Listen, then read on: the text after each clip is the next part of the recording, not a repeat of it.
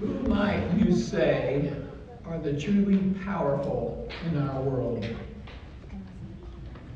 Would you say the world government leaders? The ultra wealthy? You know, those billionaires and trillionaires that try to tell us all about climate change and everything? How about world famous celebrities? How much clout do they carry? What about sports heroes? Music icons? How about uh, supermodels? TV executives? How about drug cartels? How about the mob? How about big pharma? You know, a lot of people dream of gaining power, don't they? And we know a lot of people will go to great lengths to amass power and just rise above others. Because power, we know, can be addictive. And some, of course, get caught doing wrong in order to get power. And then, if they get caught, some have to pay a big price for it. But where does actual power lie? You know, excuse me. It can turn out that we may find true power, actual power, in places we would never, never think of looking. And at many times not in places where we would just naturally think of looking, like the places I mentioned a minute ago. You know, last Sunday we looked into Acts chapter 3, where Peter and John two apostles of Jesus Christ, encountered a man who had been lame from birth. He'd never ever been able to use his legs. You can just imagine how weak those legs were, muscles never used. Well, we, we saw last week that every day someone or people would bring him to the Jewish temple complex, excuse me, where he would every day beg for money. That was his only way of getting money. And one day when the apostles Peter and John were going to the temple for prayer, this is just kind of a review. This man who had been lame from birth asked Peter and John for money. And Peter said, Look at us. And so he looked at them expecting that they were going to give him some money. And then Peter said, Silver or gold I do not have but what I do have, I give to you. In the name of Jesus Christ, Jesus Christ of Nazareth, walk. And then Peter took the man by his right hand. He helped him up. And instantly, as he was getting up, his ankles and feet instantly became strong. He jumped to his feet and he began to walk. And then he went into the temple courts with Peter and John. And he was walking and jumping and praising God in muscles he'd never ever used before in his whole life. And everyone that saw him, they were just filled with wonder and amazement because everybody knew him. Everybody knew who he was. Everybody knew his, his you know, disability. And then Peter took that opportunity to tell the crowd that had gathered that this man had been healed by faith in Jesus Christ. Because Peter, that's what he said when he said, Look at me. In the name of Jesus Christ, walk. The very one they demanded to be crucified. The one the crowd screamed for the authorities to crucify while they asked for a murderer to be released in his place. And Peter tells them, after that healing, he says, You killed the author of life, but God raised him from the dead, and we are witnesses of his raising. And Jesus said to them, you know, earlier, don't worry about dates and times that the Father set by his own authority, but when the Holy Spirit comes upon you, you will be my witnesses and then we see that played out all through the book of Acts. And Peter will say, and we are his witnesses. and it's faith, Peter said, it is faith in this Jesus that completely healed this man who had never had walked, who never walked a day in his life. And Peter calls them to repent of their sins and turn to Jesus Christ as their Savior and Messiah. And many did. So we have this amazing act of healing that God orchestrates in order for Peter and John to be able to get the message of salvation out. Salvation in Jesus Christ. All to the people in Jerusalem that were there for that, that uh, feast day. and everyone me, listening was excited. They knew who this man was. Never been able to walk in his whole life. He had pathetic, weak, useless legs. But now, in the name of Jesus, he's walking, jumping, and praising God and hanging on with the apostles. But now, in the name of Jesus, he's a full man. So clearly, we just read about the power of God. We talked about who has power, who has true power. And now we see an instance of the actual power of God and this man walking who had never been able to walk before. And it was amazing, undeniable power of God. And everyone is rejoicing. Well, not actually everyone is rejoicing. So, in chapter 4, as we continue on with this story, it we're going to see people who aren't rejoicing about this. In the first seven verses of chapter 4 in the book of Acts, it says, The priests and the captain of the temple guard and the Sadducees came up to Peter and John while they were speaking to the people. This is as Peter is, you know, talking to the people about how this man was healed by God. They came up to Peter and John while they were speaking to the people. They were greatly disturbed. You know, everybody else was rejoicing and amazed, but they were greatly disturbed because the apostles were teaching the people, proclaiming in Jesus the resurrection of the dead. So they seized Peter and John, and because it was evening, they put them in jail until the next day. But many who heard the message believed, so the number of men who believed grew to be about 5,000. Now, when he says 5,000, he's counting also the 3,000 on the day of Pentecost. And then those that were being added daily between these two events. And now those who come at this instance, and altogether now there's 5,000 new Christians on the early days of Christianity, the church, the early days of the church. The next day, the rulers, the elders, and the teachers of the law met in Jerusalem. Annas the high priest was there, and so were Caiaphas, John, Alexander, and others of the high priest's family. They had Peter and John brought before them and began to question them. By what power or what name did you do this? Now, you know, we talked, we began by talking about power, didn't we? We said that many people are intent on seeking power. So people have gathered around Peter and John and the man born lame, who now is jumping and praising God and walking. And the religious leaders see this and they didn't seem to be very happy about this man being freed from his lifelong bondage of being crippled. And verse 2 said, they were greatly disturbed because the apostles were proclaiming in Jesus the resurrection of the dead.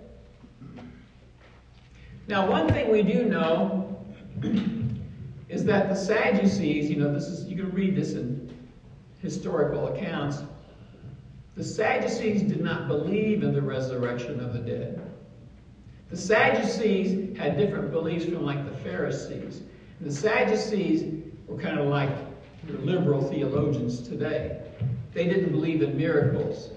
They didn't believe in a personal Messiah that was coming. They just thought there would be some kind of messianic age.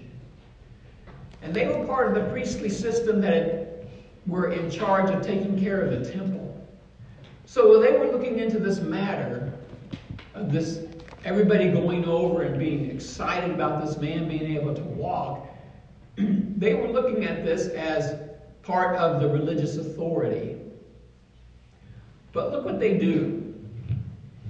Even after this poor man has been healed from this horrible disability, this lifelong disability, and we're going to see in a few minutes that he's over 40 years old.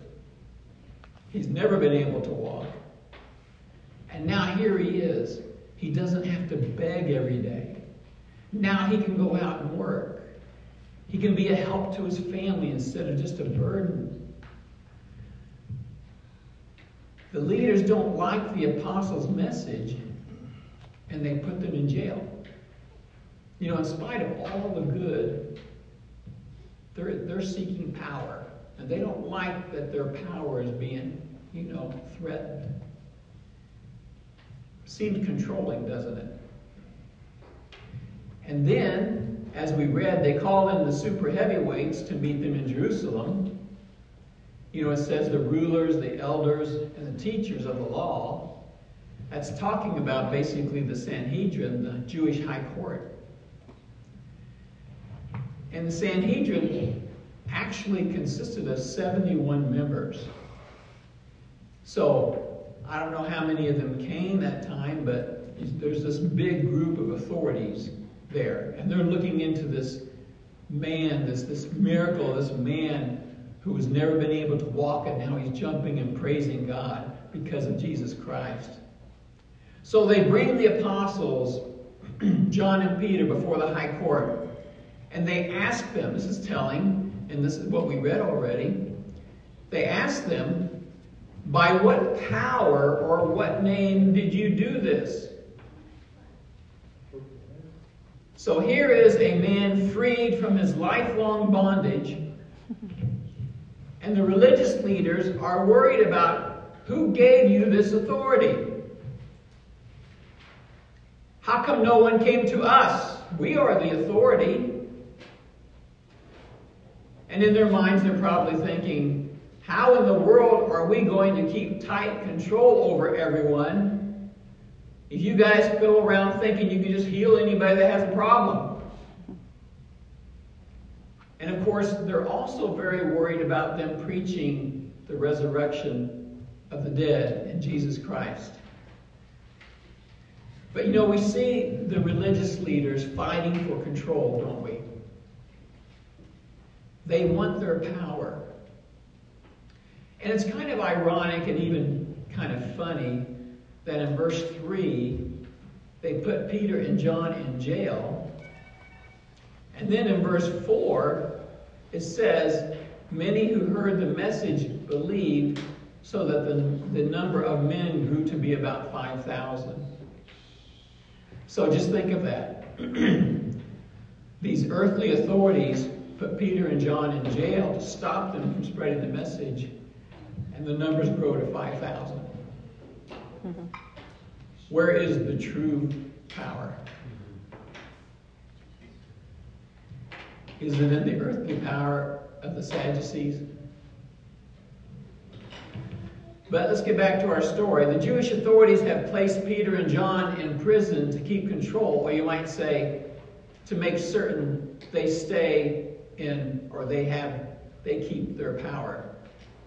And then they ask them, by what power did you heal this man born lame? And here's the answer in verses 8 through 12 of chapter 4. then Peter, filled with the Holy Spirit, said to them, Rulers and elders of the people, if we are being called to account today for an act of kindness shown to a man who was lame, and are being asked how he was healed, then know this Now, you think Peter might kind of soften it down a little bit, right? So they won't get in so much trouble, get out of jail. But look at this, verse 10. Then know this you and all the people of Israel, it is by the name of Jesus Christ of Nazareth, whom you crucified, but whom God raised from the dead, that this man stands before you healed. Jesus is the stone you builders rejected, which has become the cornerstone. You know, the cornerstone is what you build the whole building off of, the whole structure off of, right? And so they're saying Jesus isn't just somebody who belongs, he's the actual one with, with everything is measured by and built off of. And it says in verse 11, Jesus is the stone you builders rejected, which has become the cornerstone. And then verse 12, salvation is found in no one else, for there is no other name under heaven given to mankind by which we must be saved. Here again, Peter pulls no punches. You know, he could have thought, well, if I soften my answer a little bit and don't offend them, maybe we can get out of this prison. Or maybe we can win them over by not giving them the whole truth right now. Maybe we'll just work our way into it. Nope. That's not how Peter thinks. Then know this in verse 10 You and all the people of Israel, it is by the name of Jesus Christ of Nazareth, whom you crucified, but whom God raised from the dead, that this man stands before you healed. He's the stone you builders rejected.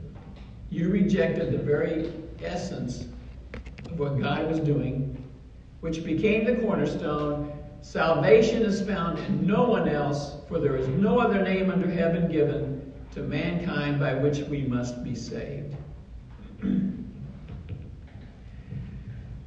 so, Peter, I mean, these people have all the power, all the earthly power. But what we're looking for here is who has the true power. And he's telling them these authorities that put them in jail. He's telling them that they must turn in repentance and total humility to the one that they rejected, the one that they plotted against, the one that they tried to keep people from following. That very person who was your arch enemy, who you killed, Peter says, now you must bow in submission to him. Because there is no other name under heaven given to mankind by which we can be saved. And you know something? We may not find ourselves in this dramatic of a situation or this threatened type of situation. But we do need to share with some measurement of boldness, don't we? I mean, when we talk to people about Jesus, sometimes it's uncomfortable, depending upon who we're talking to or what situation we're in. But there does come a time when we need to share with boldness to some degree, doesn't it? When we talk to people about Jesus or heaven or salvation, we do need to get the crucial message apart. And it may not be the first time you talk to them, it may be later, but at some point we do have to get that crucial message apart. Amen. And we don't have to be brutish or belligerent or shaming or belittling. And it isn't always easy, is it? But we do have to be straightforward to some degree. And then you know what happens sometimes? A person who reacts negatively to your gospel message, and they may even walk away mad because they can't think of anything to say. And maybe something you said just hit them real hard. And at that point, they're saying, okay, that's it. I'm gone. And that happens, doesn't it? But then they'll come back to you. I mean, this happens. They'll come back to you at some point and they'll say, you know, when you said these words, these particular words, I was so angry. I wasn't going to listen to you anymore. But then the words kept coming back to my mind. And sometimes those are the very words that bring them to Christ. Mm-hmm. And so, you know, we could take a note from Peter here. Not that we have to be, you know, always pounding against somebody, but we do have to be brave and bold at times. But now look at verses 13 through 22. it says, When they saw the courage of Peter and John and realized that they were unschooled and ordinary men, you know, they had no religious official training from the rabbis, says they were astonished and they took note that these men had been with Jesus. But since they could see the man who had been healed standing there with them, there was nothing they could say.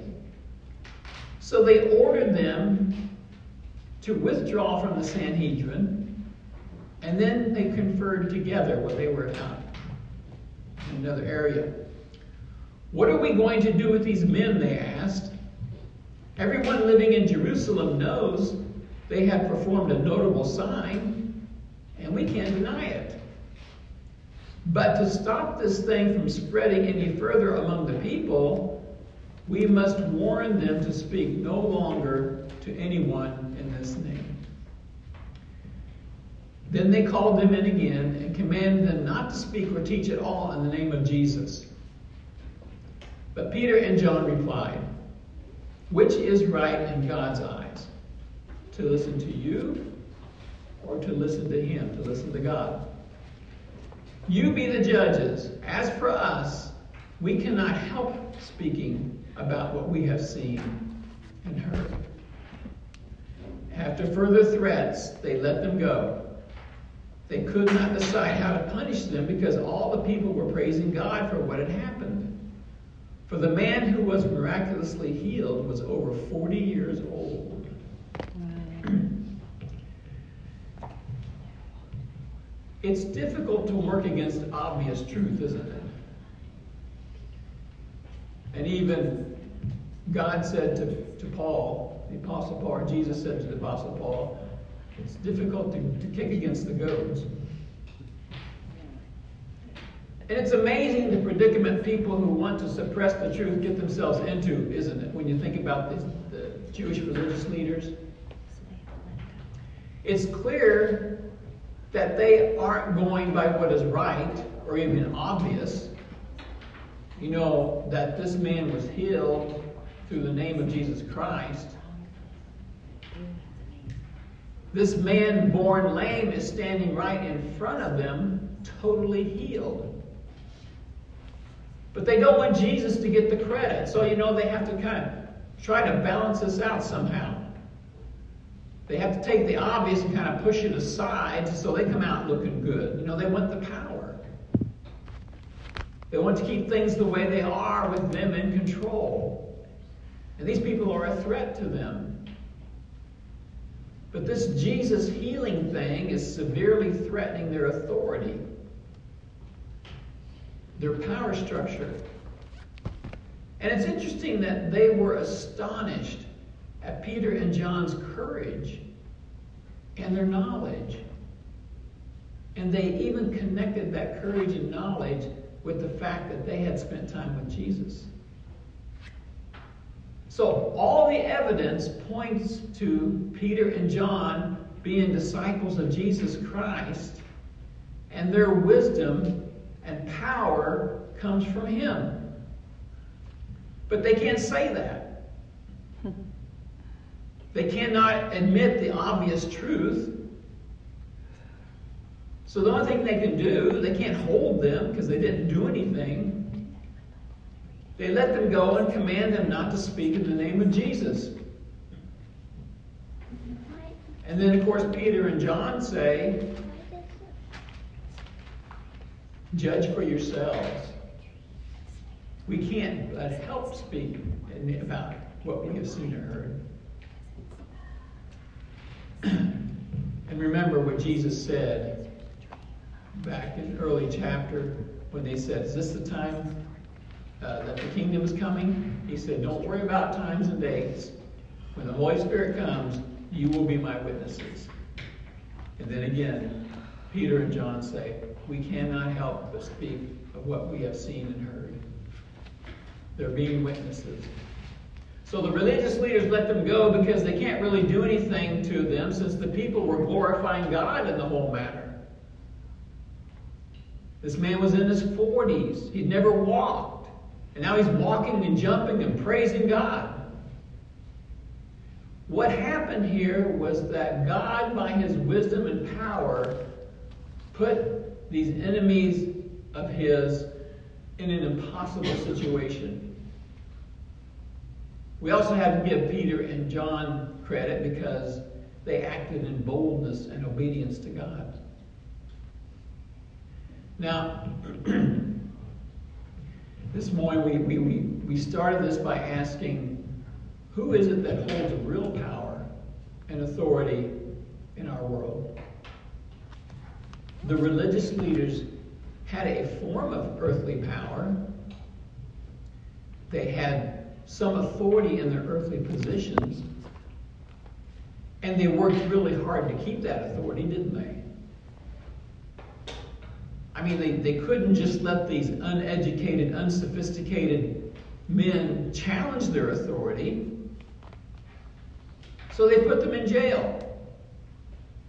They brought them before the high Jewish court. They warned and threatened them. But on the other hand, Peter and John submitted to being, you know, think of this Peter and John, they belonged to a higher authority, but they submitted to being put in jail. But then when they told them, you can't speak anymore in this name, Peter and John said, no, we have a higher authority. they went to jail, but they're not going to stop speaking about Jesus. Good balance, don't you think? But now we're going to listen to the prayer of the disciples after they are reunited. When Peter and John go back to the other disciples. And this is where we learn where the true authority lies. That's the question we were asking at the beginning. But look at verses 23 through 31. it says, On their release, you know, from jail, Peter and John went back to their own people and reported all that the chief priests and the elders had said to them. When they heard this, they raised their voices together in prayer to God. Sovereign Lord, they said, you made the heavens and the earth and the sea and everything in them. You spoke by the Holy Spirit through the mouth of your servant, our father David. They're going to quote an Old Testament passage from David that's going to fit this circumstance. Why do the nations rage and the peoples plot in vain? The kings of the earth rise up and the rulers band together against the Lord and against his anointed one. That was prophecy that they were experiencing. And then they go on in their prayer, verse 27, and they bring it to their time. Indeed, Herod and Pontius Pilate met together with the Gentiles and the people of Israel in this city to conspire against your holy servant Jesus, whom you anointed. They did what your power and will, now we're seeing who has the real power, aren't we? They did what your power and will had decided beforehand should happen. Now, Lord, consider their threats and enable your servants to speak your word with great boldness Stretch out your hand to heal and perform signs and wonders through the name of your holy servant Jesus. After they prayed, the place where they were meeting was shaken, and they were all filled with the Holy Spirit and spoke the word of God boldly. so, Where does ultimate power lie? Who is it that exercises complete authority? It's the sovereign Lord. It's in the sovereign Lord, isn't it? Now, I want to say just a quick word about God's sovereignty because it's a term that can be confused if we're not careful.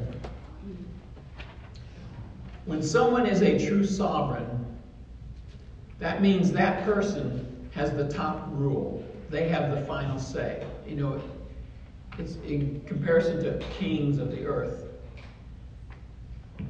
That person sets the rules by which things will run. That's sovereignty.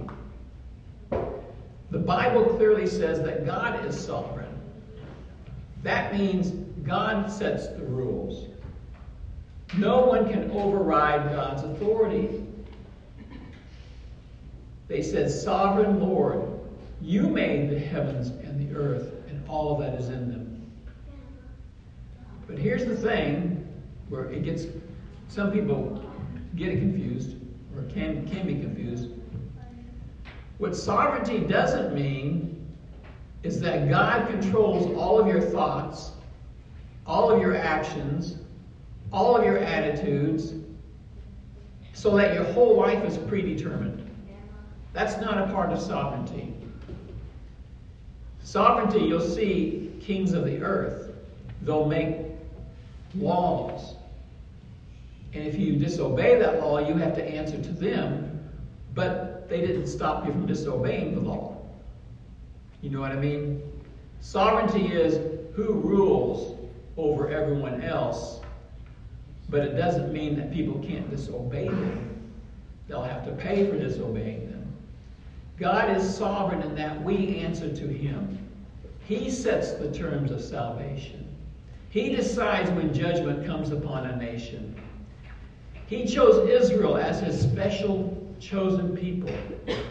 He chose the way of salvation through faith in Jesus Christ.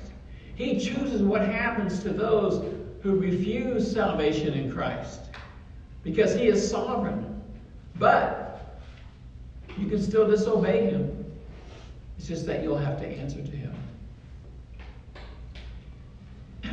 And in this prayer, we read the disciples worshiped God for his sovereignty because he is the one who planned out salvation. God is sovereign. And you know, today, that's so much a part of our problem today. People, they, they look at the Bible, and sometimes it's people who who've lived Christian lives for a long time. They've been Christian leaders, and they look at the Bible and they don't like something in it, and they say, I don't believe in God anymore. Well, now they've made themselves the sovereign. Mm-hmm. God is sovereign, and His ways will work out, even if we can't understand them fully. And we won't. We won't be able to understand everything God does, says, and the way He sets it up. We can understand a, a lot of it. I don't know how, what the percentage is, but we can understand a whole lot of it, enough to believe. But there are things that are beyond our understanding. We can't even describe God anywhere near how wonderful and great He is. We can't describe how awful sin is. And so we're down here, we just have to trust. And God gives us enough information to trust completely. And in this prayer that the disciples pray, they, they thank God for his sovereignty. And his sovereignty is going to include them suffering. All the disciples, all the apostles died as martyrs, except we don't have, we're not sure about John. But all the others died as martyrs under God's sovereignty. But God was helping them, God was strengthening them. And He had a route planned out for them. And what these were saying to God is, Lord, those earthly rulers conspired against your holy servant Jesus and they put him to death. But that was not outside your plan. Lord, you used evil, their evil, to accomplish your plan of salvation, would bring so many millions of people to you. Now, they didn't say, God, you placed evil in their hearts, and you predetermined that they would be so evil they would crucify your son. He didn't say that in his prayer. He said, These evil people conspired against your holy servant Jesus. And in their evil actions, they actually fulfilled your plan of salvation, whereby your son became the sin offering for all mankind, for all who will turn to him in repentance. You know, the bottom line is God will bring his salvation plan to fruition. And he will use good and evil to make the way of salvation. But he is not the author of evil. And when God's people turn to him, as the heat is being turned up against them, they are clinging to God's sovereignty. And they're saying, God, we know who the real power resides, where the real power resides. And we're turning to you because we know that your plan is perfect. And you know God's plan included the martyrdom of every apostle. So, here's the deal. We asked about power. People thirst for power.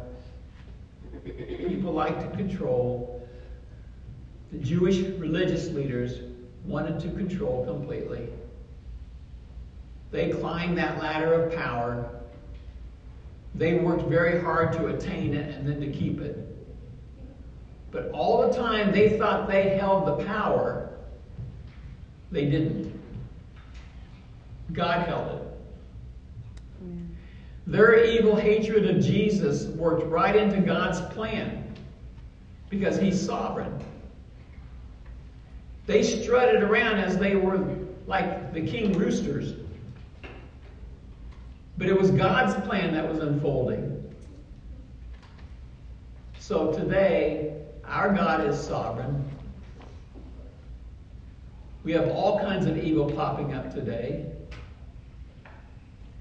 And there are times, appropriate times, for us to stand against evil.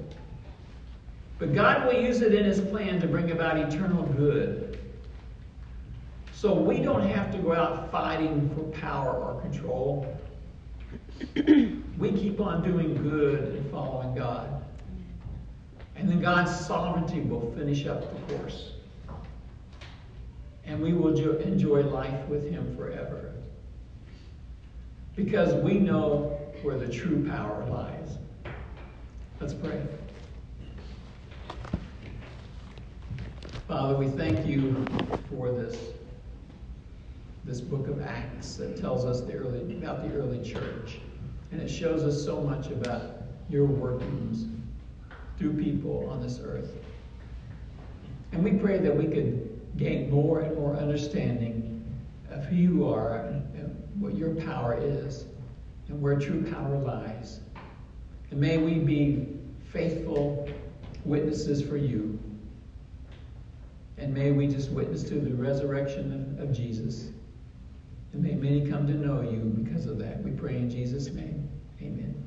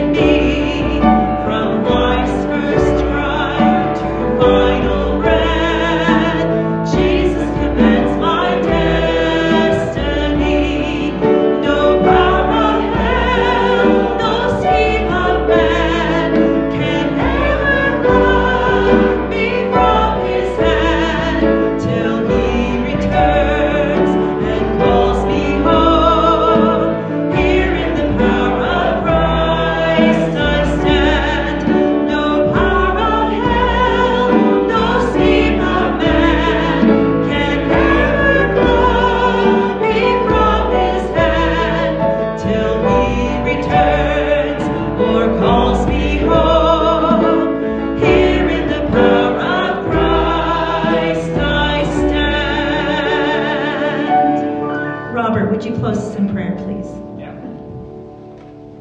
Lord God, thank you so much for this day and for carrying us uh, through the word, through Joe. And I just pray that we can take that word this week and uh, go out in boldness and uh, proclaim your name in some way, Lord. Thank you so much.